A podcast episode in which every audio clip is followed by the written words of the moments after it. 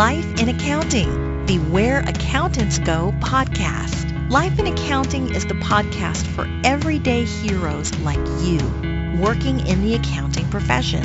Are you ready to hear from accounting influencers, thought leaders, visionaries, and other professionals leading change in the accounting world? Then stay tuned for Mark Goldman, a CPA, the owner of Where Accountants Go, and your host. Welcome to Life in Accounting. When you're studying, if you're discouraged, don't give up. If you don't pass the first time, second time, don't give up, because you never know what the CPA is going to do for you in the future. It gives you marketability you will never have.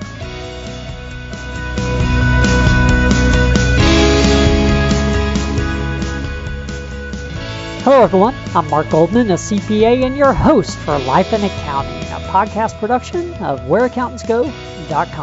That clip was from Bill Yaeger, the founder of Yaeger CPA Review. A previous guest, Professor Mansoor Farhat, actually put me in contact with Bill for this episode, and I'm very thankful for that. Certification has been very beneficial in my own life, so I'm a little biased in that area, but honestly, I feel like it truly has made a difference for me personally. So anytime I can get someone on the show that's from the certification world, I definitely want to take advantage of that. As you're going to hear, Yaeger CPA Review started over 40 years ago, so Phil has seen quite a bit in that time. If you're looking to achieve the CPA certification yourself, this is an episode that you are certainly going to want to hear. However, it's also a great interview for anyone that's considering the educational space or the education industry, whether in a university setting or in private commercial education, really either way. He shared some great insight from his own experience over a few decades of being in that field. Phil definitely doesn't hold back. If you do like this episode and you find it's been particularly valuable to you, please check us out online as well for additional accounting career resources. You can find us at www.whereaccountantsgo.com. We have a career-focused blog, all the other podcasts, of course, and a few books specifically focused on helping those in the accounting profession. Once again, that's www.whereaccountantsgo.com. With that, let's go ahead and get started. Here's Phil Yaeger of Yaeger CPA Review. Hello, Phil. Well, thanks for making the time for us today. Mark, it is my pleasure to talk to you today, and I hope you're doing well. Wonderful. Yes, I am. Definitely. Well, for our audience, we have Phil Yaeger, and yes, that's the Phil Yaeger from Yaeger CPA Review on the line with us today. This is going to be a special episode. Certification really is a game changer in your career, and so I like to do everything we can to help those that are looking to make that investment in their own career, because I know personally it's definitely benefited me throughout my life. If you've ever contemplated getting your CPA certification, or maybe you're approaching that time in your career now, I invited Phil to come on the show to talk about his own career, of course, but also to share some insights with us on taking the exam, because we want to help you with some best practices, but we also want to help you avoid some of the potential pitfalls. So, Phil, I definitely want to get into all that, but before we do, I always like to start at the beginning so that our guests understand how you yourself got into accounting. What initially led you to think about accounting as a possible career? Well, I grew up in New York on Long Island, and back then you did one of three things, okay? And I guess there was a comedian who said, if you were really bright, you became a doctor. If you weren't as bright, you became an attorney. And if you really were dumb, you became an accountant. All right. Well, I wasn't terribly bright. First of all, I couldn't be a doctor because I couldn't stand the sight of blood. I would faint immediately. And being a lawyer, it looks good on TV, but that's not exactly the way it is in the real world. You have to do a lot of research, writing, and that wasn't it, because I like to deal with people head on. I don't like to sit at a desk all day and just write or just play with numbers. So anyway, I became an accountant. I majored in accounting, and really, initially, I really didn't like it, because I found the professors that I had weren't what I would call a motivational type professor. They were quite, as we think of it back then, the typical accountant, you know, boring, dull. And I said, I don't want to do this. So I actually went back to my parents and I said, I want to change major. And my mother said, don't do that, because you'll come out with a major and you won't be able to get a job. at least do something where you can come out and get a position so you can start earning a living. So that's basically how I got into accounting. Now, as I will tell you later on, it was a good decision, even though really I only did accounting for the first 5 years out of college. I mean, working for companies. All right. After that, as you will find out, I pursued teaching, and I'll tell you why a little later. So anyway, I hope that answers your question, Mark. No, definitely. Actually, this is interesting. You're not the first person on the podcast that has said they were going to become a doctor, but they couldn't stand the sight of blood. You're actually the second, believe it or not. Yeah, because I can remember, I'll share this with you. I remember the last year of high school, we took a health course. We had to take a health course. And one of the classes, they showed us a lung cancer operation. I'll never forget this. And the minute they made the incision, I mean, they showed this whole thing. The minute they made the incision, there was blood. I fainted at my desk. And the next thing I remember is actually waking up in the nurse's office with smelling salts. That's what I remember. So no, I couldn't stand the sight of blood at all. And if you want to be a doctor, you got to be able to tolerate blood. So it was the wrong career for me. Just thinking about that, it makes me, I feel so good. That's wow. Well, moving on, actually, I'm curious about those first 5 years in accounting, because you told me a little bit about that beforehand. There's some interesting points in there. Tell us about your actual accounting experience, so to speak. Well, I interviewed on campus. I went to the University of Rhode Island, and I interviewed. First job I interviewed was with General Electric Company, and General Electric had a financial management training program, and it sounded interesting. So what I did was, I was offered a job. I was actually offered a job, three different positions. I was offered a job with General Electric, financial management training, and also, here's something that's way out. All right, I was offered a job with Macy's in New York, but that was in a retail management training program. And that sort of turned me off because I'd be doing retail work, which was working 6 days a week. And I didn't know if I wanted to work in retail. So that wasn't the answer. And the third offer I got was from American Airlines in their, I guess, financial management training program. And I'll tell you what turned me off on that. The guy said to me, you have to clock in every day at work. Now, I was coming in from, when we first got married, we lived in New Jersey. So I had to come in from New Jersey into New York City, Manhattan. And, you know, you're dependent on either a bus or a subway or, you know, and those, especially the buses, they could be late. They don't pick you up on time. So there's always a possibility of getting there late. So I said to them, well, what happens if I don't clock in exactly at 8:30? Remember, that was 8:30. He says, we write you up. And I said, wait a minute. I said, you write me up? I'm a professional? He says, yes, we have to do that. You know, I said, I can't guarantee, God, you know, I could be late. I mean, not due to my causing it, but something like public transportation. So actually, that turned me off because of that.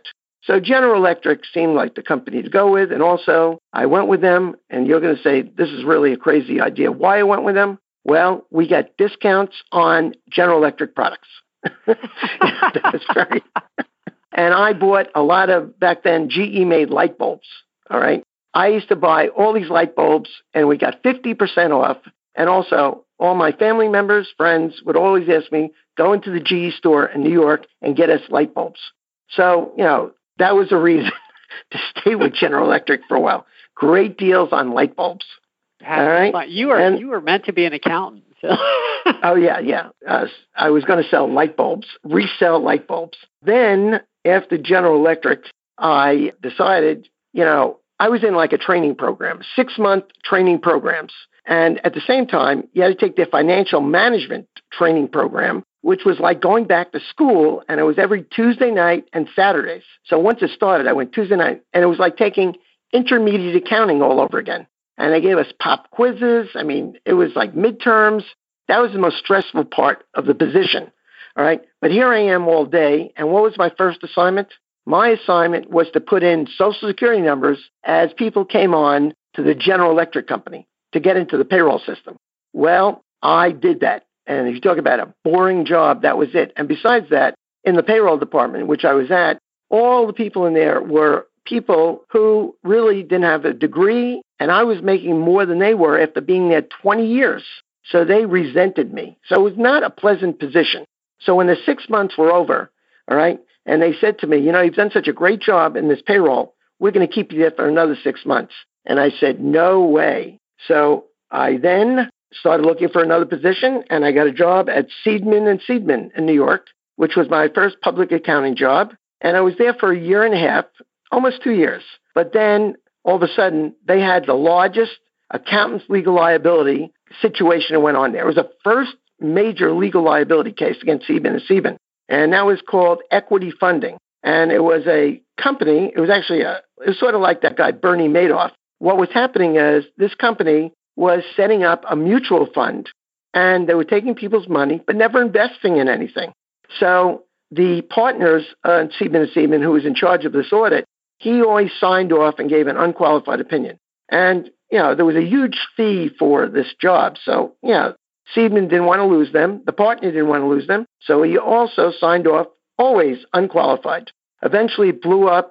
The partner went to prison and all the principals. But the problem was this got out and Seidman started losing all of their big clients. So during the tax season, we were sitting in the staff room with nothing to do. And that's very boring. If you don't go out and you're not working and just sitting in a staff room all day, you can go out of your mind. And we were playing cards, different games. And then people would come in, the partners, and say, what are you doing there? We didn't hire you to play games, play cards. Well, we didn't have anything else to do, all right? But they preferred we just sit around and do nothing. So then I went to, this was my last position before I gave up 5 years of accounting in New York. It was with a company called J.H. Cohn. J.H. Cohn is now in with a company called Resnick and Company. And J.H. Cohn was in New Jersey, actually, and I enjoyed it. It was actually a nice, small firm. It was actually nice to be at, but eventually it got to the point I didn't like politics within the office. And no matter what you got involved with, you would get sucked into some type of politics. And all I was the type of person, I came in, wanted to do my job, and then that was it. I didn't want to get involved with the petty office politics. So after 5 years, I said to myself, well, what am I going to do? Well, I got my MBA at Fairleigh Dickinson University in actually management, not accounting. I had a degree in accounting undergraduate, so I went for management, it was called. And at the end of the MBA, when I was finished, I kept calling the head of the accounting department at Fairleigh Dickinson, and I said, can you give me a class to teach? I'd like to try to teach. Might be fun. And I called him probably 15 times until he finally said, you know, I'm going to give you a class because you're such a pest. So he gave me a class, and I actually went in there, and I really liked it because I like to talk in front of people. I think you can tell I like to talk. But I like to talk in front of people. I got such good interaction, and the people really thanked me, and my evaluations were good. And then I said, you know, I think I'd be best in doing college teaching. So that's what happened after the 5 years. I went into college teaching. Wow. So how long were you in education or in teaching prior to starting the CPA Review? Well, I was in, God, I'm going to date myself if I tell you, all right? I started teaching 1972, and I was in education continuously. And when you're teaching at college, usually you teach like either 2 days or 3 days a week. So it gives you other time. And during that other time, and by the way, I went to Maryland. I found a job in Maryland, Annapolis, Maryland, at a community college. And I was there, at the different college I left there, went to University of Baltimore, but I was teaching for I would say a good 25 years before I was just doing the CPA Review. But at the same time that I was doing college teaching, I had a practice a couple of days a week that I started. And also, I was still doing college teaching. So I was doing the CPA Review at night, college teaching during the day, and then the days where I wasn't teaching, I did the practice that I had. I did a lot of tax returns because I enjoyed tax returns, the interaction of talking to people. It was like a puzzle. They come in with a problem, and I tried to solve it from a tax standpoint. So that's really what I was doing. But I was in teaching a long time, college teaching, and I liked it, but you always had to deal with the administration. And once again, college teaching is very political. And if you're not prepared to go on for a PhD and do research, especially when you go to a four-year school, then you're going to have problems with the university, the chairman and the deans there. That's what makes it uncomfortable. You could do the greatest job teaching, but if you're not willing to do the research and publication, forget it. They're not going to give you tenure. And you got to get tenure because if you don't get tenure, they fire you after, I think it's 7 years. Interesting. Okay. I didn't realize you taught for that long. Oh, my God. Oh, yeah. I taught at University of Baltimore. I taught at American University in D.C. I taught at University of Maryland. God, I can't remember all the schools, but I taught at the university level. I always enjoyed it. It was great. Until you get someone like, for example, I taught at Catholic University, too. But that was my last job teaching, actually. But I remember at Catholic University, here I am. I come in there, and I'm there for a year and a half, 2 years. Next thing they know, they want to get rid of the chairman. So all the people with tenure wanted to get this guy out. Well, I didn't want to get involved because I was not tenured.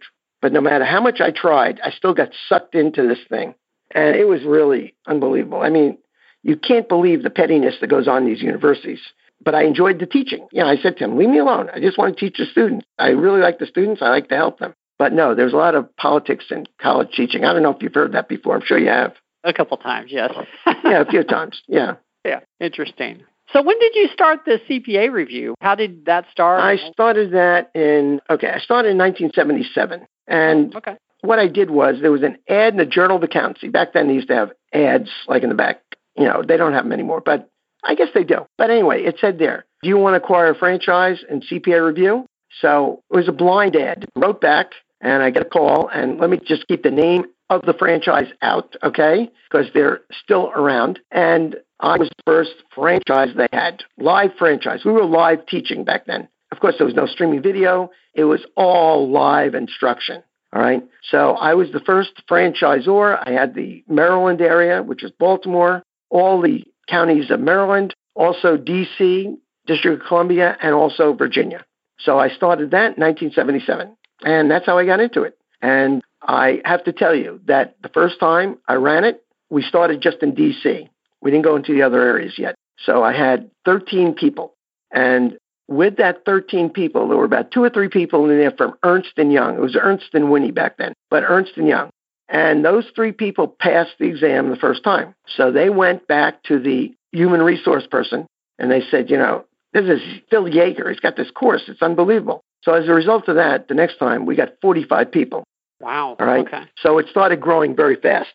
I'm very lucky. And then we went into Baltimore and different counties in Maryland. And of course, it was live teaching. You couldn't go into too many counties because you needed people to teach. And I found it's not that easy to get people who can teach live and keep the people awake, you know, because a lot of these people who would teach, we call them room clearers, all right? They'd come in, all right, and they'd clear the room. And people would leave and they'd say, Phil, that guy was terrible. Because unlike college, you could have the terrible professor, but you're not going to complain because that person's going to give you a grade. In CPA review, the people who teach there, all right, the students will complain because they're not going to worry about that person giving them an A or B or C.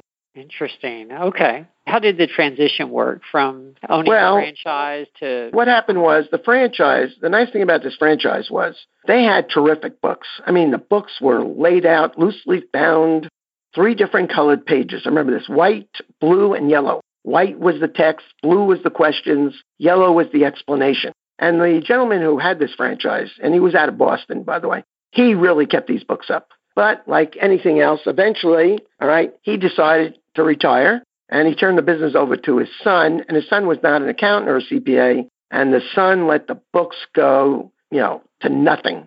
So we decided at that point, all right, that, and we were with this franchise probably maybe 10 years. After 10 years, we said, hey, we need to find another book publisher.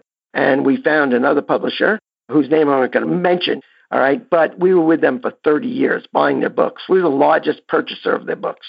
And then it became Yaeger CPA Review. Interesting. Okay. I'm curious, at that point, how far had you spread? You were talking about a couple states, and it sounds like you had some... No, we always stayed... You got to realize, we did live teaching, and it depends upon having good live instructors. Okay. And... we had 3 or 4 instructors who actually, I was the original instructor. I had a partner at first, and he taught the auditing, and I taught everything else. And then as students passed the exam, a lot of them expressed an interest that they wanted to teach. So I would say, all right, you took our course, and I would try them out, just like, you know, you would try out for a play, a part in a play. And then, you know, if they had any potential, all right, I would work with them. I would eventually have them teach a class, see how the students reacted. I was very, very particular who taught the class. So it was live. So, you know, we had a location in Virginia, a location in D.C., and a location in Maryland. That was about all we could do. Now, eventually, we had, trying to remember the system, we were able to have a fourth location because we had the camera in one location on the instructor teaching, like me, all right? And then the fourth location, they would pick it up on monitors.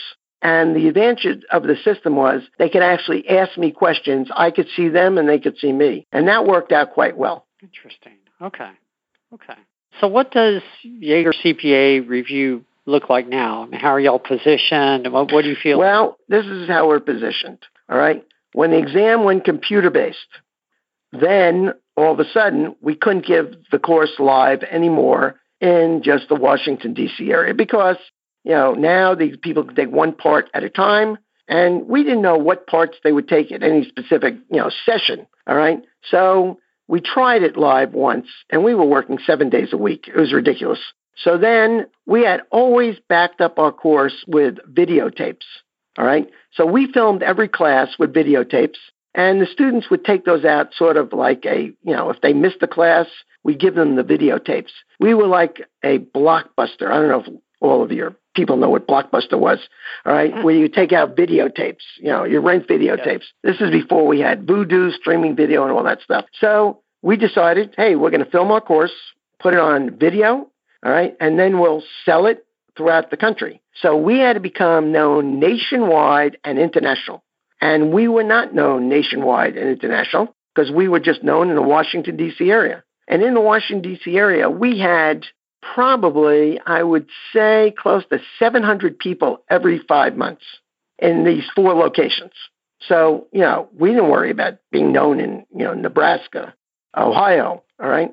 So being that we're teaching this one part at a time thing, all right, we had to become known nationwide and internationally. And we were fine. We started taking off quickly. But then, of course, a lot of competition came into the business, a lot of big companies. But these big companies had real deep pockets. And now, in order to actually get into the market, you have to spend money on, you know, Google passwords, all right? You have to bid on them. And then, you know, it's the Facebook videos. And it's very expensive. And if you have deep pockets, you can become known a lot faster than the ones who don't have deep pockets. And honestly, we did not have deep pockets, at least comparable to these competitors who came in. They were major, major companies. So, yeah, we are holding our own. And we're actually, what had happened was for about a year, I decided that I needed a rest from this. So I took off about a year. I did some teaching. I did the filming, but I wasn't as active in the business. So I had to get back after a year, all right, and really start teaching, get involved with the marketing, get involved with dealing with the students. And now we are coming back strong, all right? And the reason we're coming back is this. Today, with the exam the way it is now, and I don't know if you're aware, the exam is testing people on higher level critical thinking, okay? No longer just memorizing the old questions. And we have always, always been teaching the concepts so that you can apply them to no matter what they give you. Now, the AICPA decided this. The Big Four came to them and said, you know, people are passing the exam, they're coming to work for us, and they don't know what they're doing. So therefore, they must have passed the exam some way. So the AICPA looked into this and found out that people were just memorizing old questions, and the questions they were asking on the exam, including the simulations at the time, were just basically, if you memorize the material, you could possibly pass the exam. Good chance. So now, in the last year and a half, they have now gone to blueprints, all right, which are tasks that you have to know. Now, if you know the blueprints, then you can pass the exam. However, we decided that we're going to write our own books. And what we did was we took every blueprint, and for every blueprint, we write the information under the blueprint that you have to know. And as far as I know, we're the only course that really integrates the blueprints into our books that we write. Now, other courses say, oh, yeah, we use the blueprints, all right? Yeah. Their idea of using the blueprints is that they give people a copy of the blueprints and they just show them what they are, but they don't integrate their material into the blueprints. So you have to watch these people. I mean, that's their idea of we use the blueprints. The minute we said we were the only course that used the blueprints, we had one course that challenged us and said, oh, no, we use the blueprints. So we took out that we were the only ones using the blueprints, where really the truth is we are the only one. Using the blueprints means we integrate the material for each blueprint. And these are tasks, because now the AICPA says, look, we're going to give you task-based simulations, and we're going to try every way possible to see if you can apply thinking. You know, you have to know how to think to use, for example, documents they may give you, all right, to come up with the answers on the exam. If you can't do that, you just memorize the old questions, the old multiple choice questions, you're not going to pass this exam. Although there are some of the review courses out there just saying, oh, do thousands of multiple choice. First of all, they're not giving good advice. And I'll tell you why. All right. We're considered an approved course provider by the ASCPA. And we're not the only one. There are, three or four besides us, but not everyone out there selling CPA review materials are approved course providers. Now, what's the advantage of being an approved course provider? Well, we meet with the AICPA Education Division twice a year, and they tell us specifically what's going to come out on the exam. They're not that specific, but they can tell us this is what's going to be on, and this is when it's going to be introduced. For example, they told us that the new tax act, Tax Cuts and Jobs Act, the Trump Tax Act, that will start being introduced for the first quarter of 2019. And they came out with some new blueprints. They replaced blueprints and add other ones. So we have rewritten our books with the new blueprints. All right. Now, there weren't a lot, but, enough that you have to know the new tax law from an individual standpoint and what other areas it covers, corporate, partnerships, estates and gifts, that type of thing. So we are always teaching the current material. And we tell the candidate, this will be on starting first quarter of 19, such as I mentioned, the Trump Tax Cuts and Jobs Act. Okay? So we teach, and we teach the concepts. No one else teaches concepts. The courses still out there basically give you PowerPoint presentations, and they say memorize, memorize. In fact, there's one course out there. All they do is they give you so many mnemonics. You know what mnemonics are, don't you? Sure. In fact, you might have even taken that course. I don't know. But anyway, that doesn't work anymore. All right? If you think it does, well, you're wasting your time and you're wasting your money. So that's what I think makes us really a strong offering in this market. Interesting. I didn't know that some courses out on the market are not approved by AICPA or don't have that approval, I guess is a better way to say that. That is correct. Interesting. Okay. Well, what do you feel that people taking the CPA exam are doing well these days? What do you see that students are doing well in terms of preparation? Well, all I can do is I can tell you the people who take our course. I don't know what other people are doing in other courses, but I mean, I do read the different forums that are out there on the internet. And I know that there are certain things about other courses they don't like. I mean, I read that. Unfortunately, some of these bloggers with these forums, if anything negative is put on about them, they remove it. This is what goes on in this business. Very unprofessional. Really, I've been in this business so long, it just sickens me, the things that go on here, because of the internet, all right? People will write negative things, and within a matter of minutes, if it's about the course that's writing these, that has these forums, that sell materials, all right? They remove the negative things, and that's not good. You're not being informative then. Hey, listen, if someone doesn't like you, leave it on there. Let people look and see, well, this is what this person thought. You can't have it one way. You can't have it where they just put in positive things. And the other problem, let me tell you what's wrong with the internet. One, we don't know. If you look at some of these forums and they say such positive things, we don't know if they place that on the forum themselves. There's no way to control this. So I recommend this to a student, okay? First of all, I can't comment on how other people are doing. I can comment how our students are doing because I do keep in touch with the students. In fact, when a student buys a course, initially I tell them to call me and I set them up on a schedule. And for the next 2-3 weeks, I tell them to call me every week just to check in. And then about 2 weeks before the end, I tell them to call me and I go over and see where they are. Now, a lot of students avail themselves of that service. Some do not. You can't force them. All right. But because I do that and no one else, and by the way, this is another thing, you go buy another course. Go see if you can call the owner and ask the owner to talk to you. You can talk to me 7 days a week, all right? You may say, what, am I crazy? No, I just enjoy talking with the people and trying to help them out. But we are the only course where you can reach me. You get my phone number, you can talk to the owner. Now, other courses have people you can talk to, but a lot of times they're not even CPAs and they're not even CPA review instructors. So what's better? Is it better to talk to them if you're lucky enough to get through to someone? Or can you talk to me, who, you know, I've been in this business a long time, maybe have some better advice than other people, maybe I don't.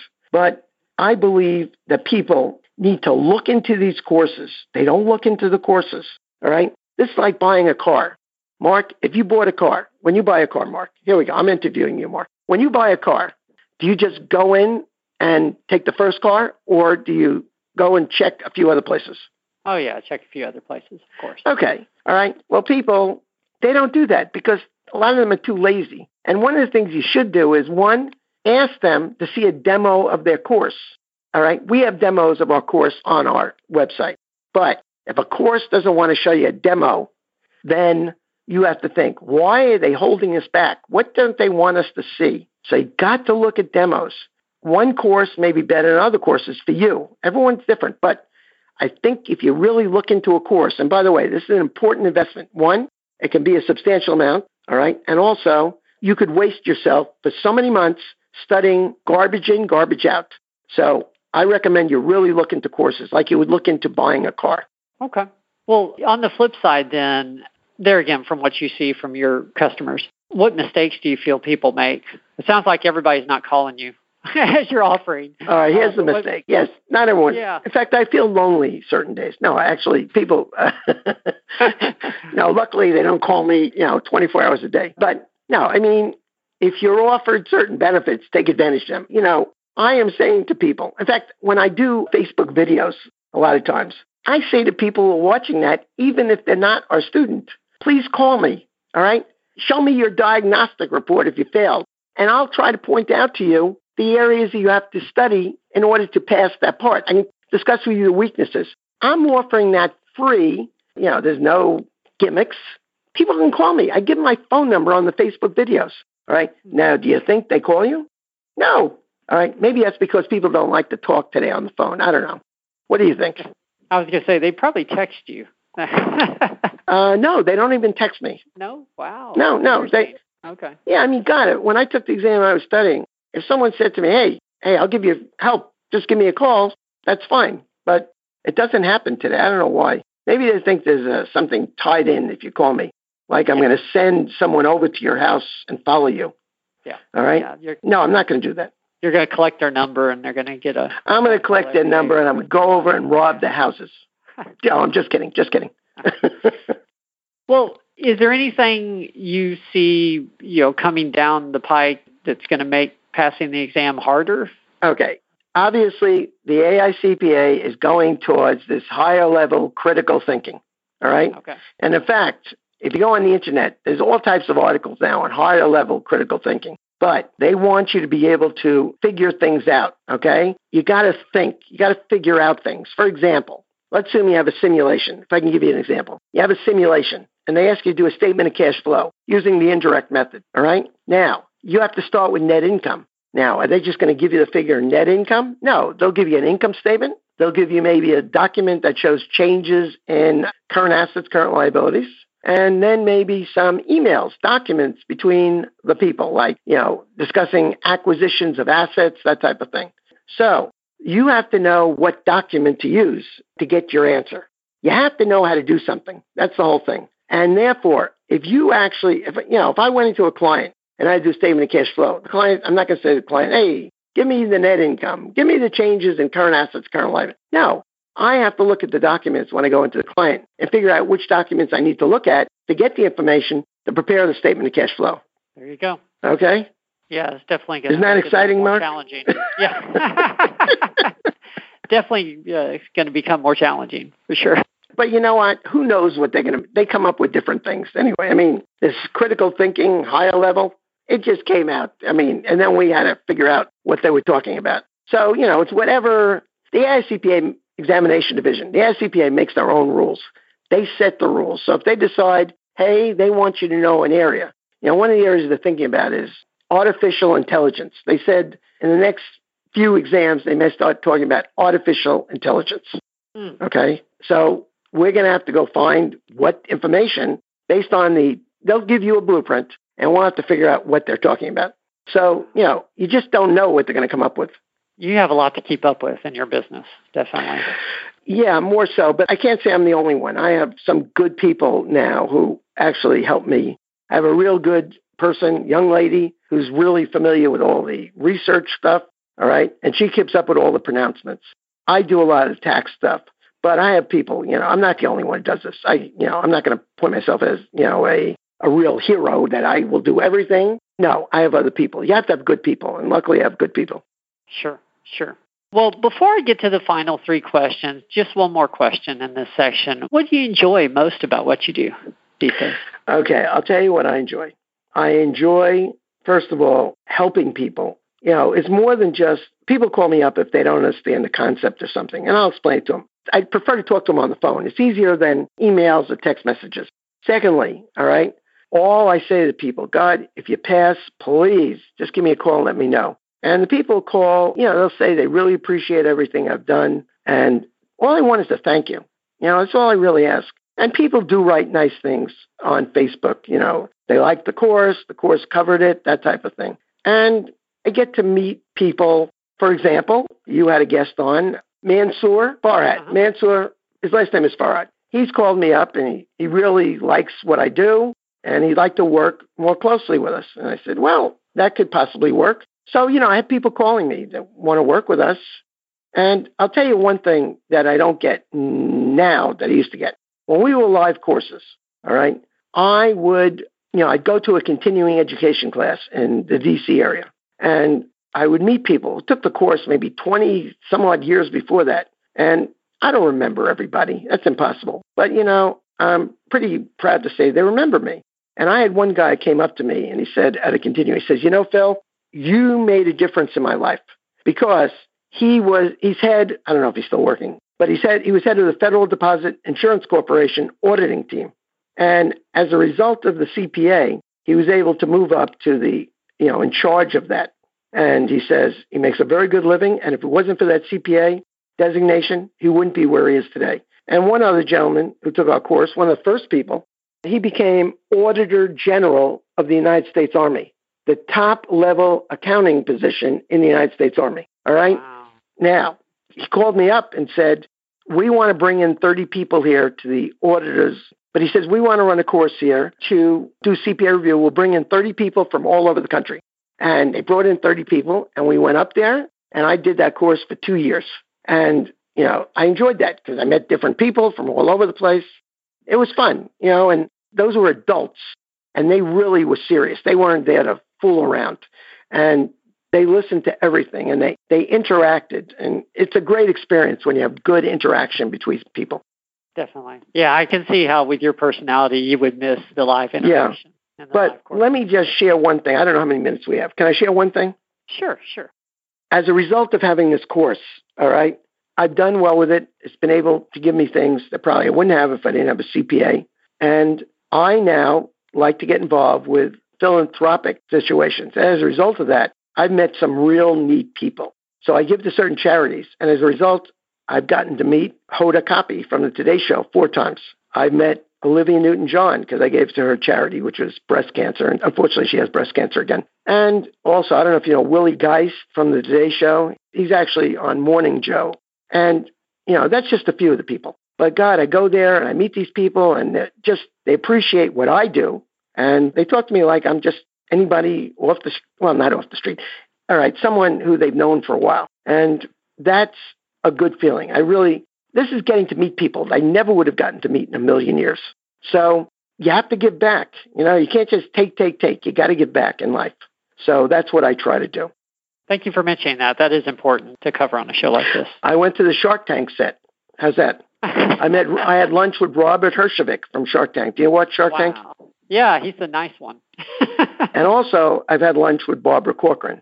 These are super people. I mean, these are just nice people. I mean, they have a lot of money, but they're nice, down-to-earth people. So anyway, I'm not going to name drop, all right? But I know you, Mark.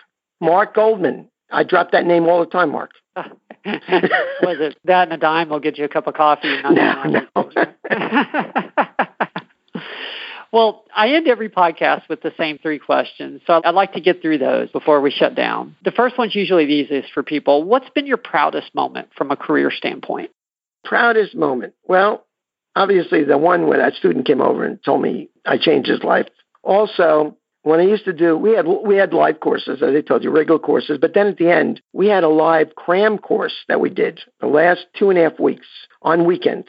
And at the end of the cram, people would stand up at the end and give me a standing ovation. And you know, no matter how many times I got that, I never took it for granted. And every time it happened, it gave me sort of tears. I didn't, you know, it just put a lump in my throat. And I think I miss those standing ovations. I really do. And then we had a party after that, before the people took the exam. So, you know, you just sort of schmooze with your people. And they're just nice people. I mean, I got to meet a lot of nice people. And I appreciate that. And I miss that because of the computer-based exam. It's no longer obviously live. So I don't get to meet the people that much who buy our course. You need to do community theater or something like that, Phil, because you... No. What would I play? Well, give me a part. You got a part for me? Well, no, I'm sure there's one out there. You need a place to perform, for sure. I do. I go out on the street. No, I don't. No, people would say to me, are you a comedian? You know, because at the end of the classes, I would say, you know, I would tell these jokes that come out of nowhere, all right? And they're clean, by the way. And I would say these things, and it's just what's in my mind. It's amazing. And these people would come up to me at the end of a cycle live course and say, hey, do you have someone who writes these jokes for you? So I said, no, they aren't jokes. I don't tell jokes. I just tell these quick stories. Just to, if I saw people were falling asleep, I would stop and tell them this most ridiculous thing that came to my mind. And yeah, should I have been a comedian? Probably, but not. I can't tell jokes well. So I don't know. Okay. Well, second question, tell us about a mistake you've made, and we need to know what you learned from it, of course, but the bigger that you're willing to share, the better. Okay, here we go. I was at my first job teaching at Anne Arundel Community College in Annapolis, Arnold, Maryland. That's where it is, all right? I was there for 4 years. One more year, I would have had tenure, and I loved teaching there. It was just we were a nice group, like a family in a way, but I taught part-time at University of Baltimore. The chairman of the department of University of Baltimore, at that time, they needed accounting teachers. So he came to me and he said, Phil, we're going to offer you a full-time job at University of Baltimore. You know, you can make more money, all right? It's more prestigious. And I was stupid. I was only 32 years old, okay? So I left Anne Arundel, went to University of Baltimore.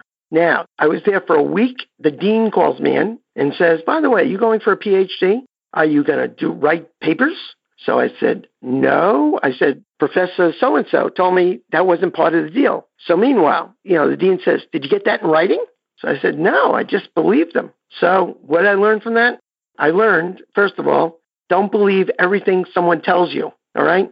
Make sure you document it. And, you know, I left Anne Arundel. I was so unhappy at University of Baltimore for the period I was there. First of all, it was in the city of Baltimore, and I was in a suburban area where the community college was. And going into Baltimore every day wasn't the greatest idea, but that was a mistake. And here's another one, okay? The biggest mistake I ever made was to say, you know, I'm not going to go on for a doctorate. I'm not going to publish. Well, I did go on for a PhD. I got a PhD, and I published at Catholic University, all right? Published 5 articles. Catholic University had an economics and business department, not a separate accounting department. So who is actually evaluating my articles? Economics people, all right? And I remember I put in for promotion, put in for tenure, got turned down, and they said my articles didn't have enough charts and graphs. So, you know, what did I learn from that? I learned that even if you go on for a doctorate and you write articles and you go to a university, it doesn't mean you're going to get tenure. Interesting. Okay. Was that colossal enough? Yeah, no, thank you. Yeah, I got. What's the most colossal? What would you consider a colossal story? I'm not sure. No, I like the one leaving 1 year before tenure. That's a hard lesson to learn. Certainly was. But you know what? Wow. Everything turned out okay. You know, everything turned out, you know? That's right. That's right. You know, at that point, we can't look into the future. We just don't know what's going to happen. But I guess you have to have enough faith that things will turn out. Yeah, I think you've done okay. Well, thank you. Thank you. Well, last question, and then we'll go ahead and close it down. What is the best piece of advice that you have ever received? Well, I didn't, back then, when you took the exam, was it 4 parts or 1 part at a time? It was 1 part at a time. Okay. Well, I'm sorry, excuse me. It was 2.5 days in a row. Yeah, that's what we went. I did the 2.5 days, just like you. Yeah. All right? Okay. Well, back then you had to pass 2 parts and get a 50 or more on the part she didn't pass. So anyway, I went in there, all right, the first time, and I took this review course for 6 months. And you know what? I went to the mailbox, all right? The envelope was thick, so I knew I didn't pass, all right? So I was ready to say, the heck with the whole thing. I was teaching at Anne Arundel, you know, and I got to get the CPA. And I'll tell you why I get CPA. They made me head of the accounting department there. So I had to get my CPA. So anyway, a good friend of mine, I called him up because I wanted to talk to someone. And I talked with this guy, and we used to commute every day. And I said to him, you know, Alden, I said, I'm going to just give up. This is just a blow to my ego. I hate it. So he said to me, he said, Phil, if you don't go in there and take it again, you're going to feel terrible and you're going to make the worst decision of your life. So I listened to him. I went back, studied for 3 more months, took the exam, and then I passed all 4 parts. And to this day, I will never forget this guy, Alden Smith, who I went and I talked with. And unfortunately, he was taken by cancer, but I owe him a lot. And God, it wasn't for Alden, I probably would have given up. So that's the best advice I ever received. Don't give up. When you're studying, if you're discouraged, don't give up. If you don't pass the first time, second time, don't give up, because you never know what the CPA is going to do for you in the future. It gives you marketability you will never have. All right. And I'm sure that you know that you get a better job in life, better positions with the CPA versus not having it. Yes. Definitely. And actually, I would have been disappointed if your best piece of advice didn't somehow tie into that. So that's beautiful. That really is perfect, Tim. Well, thank you. Thank you.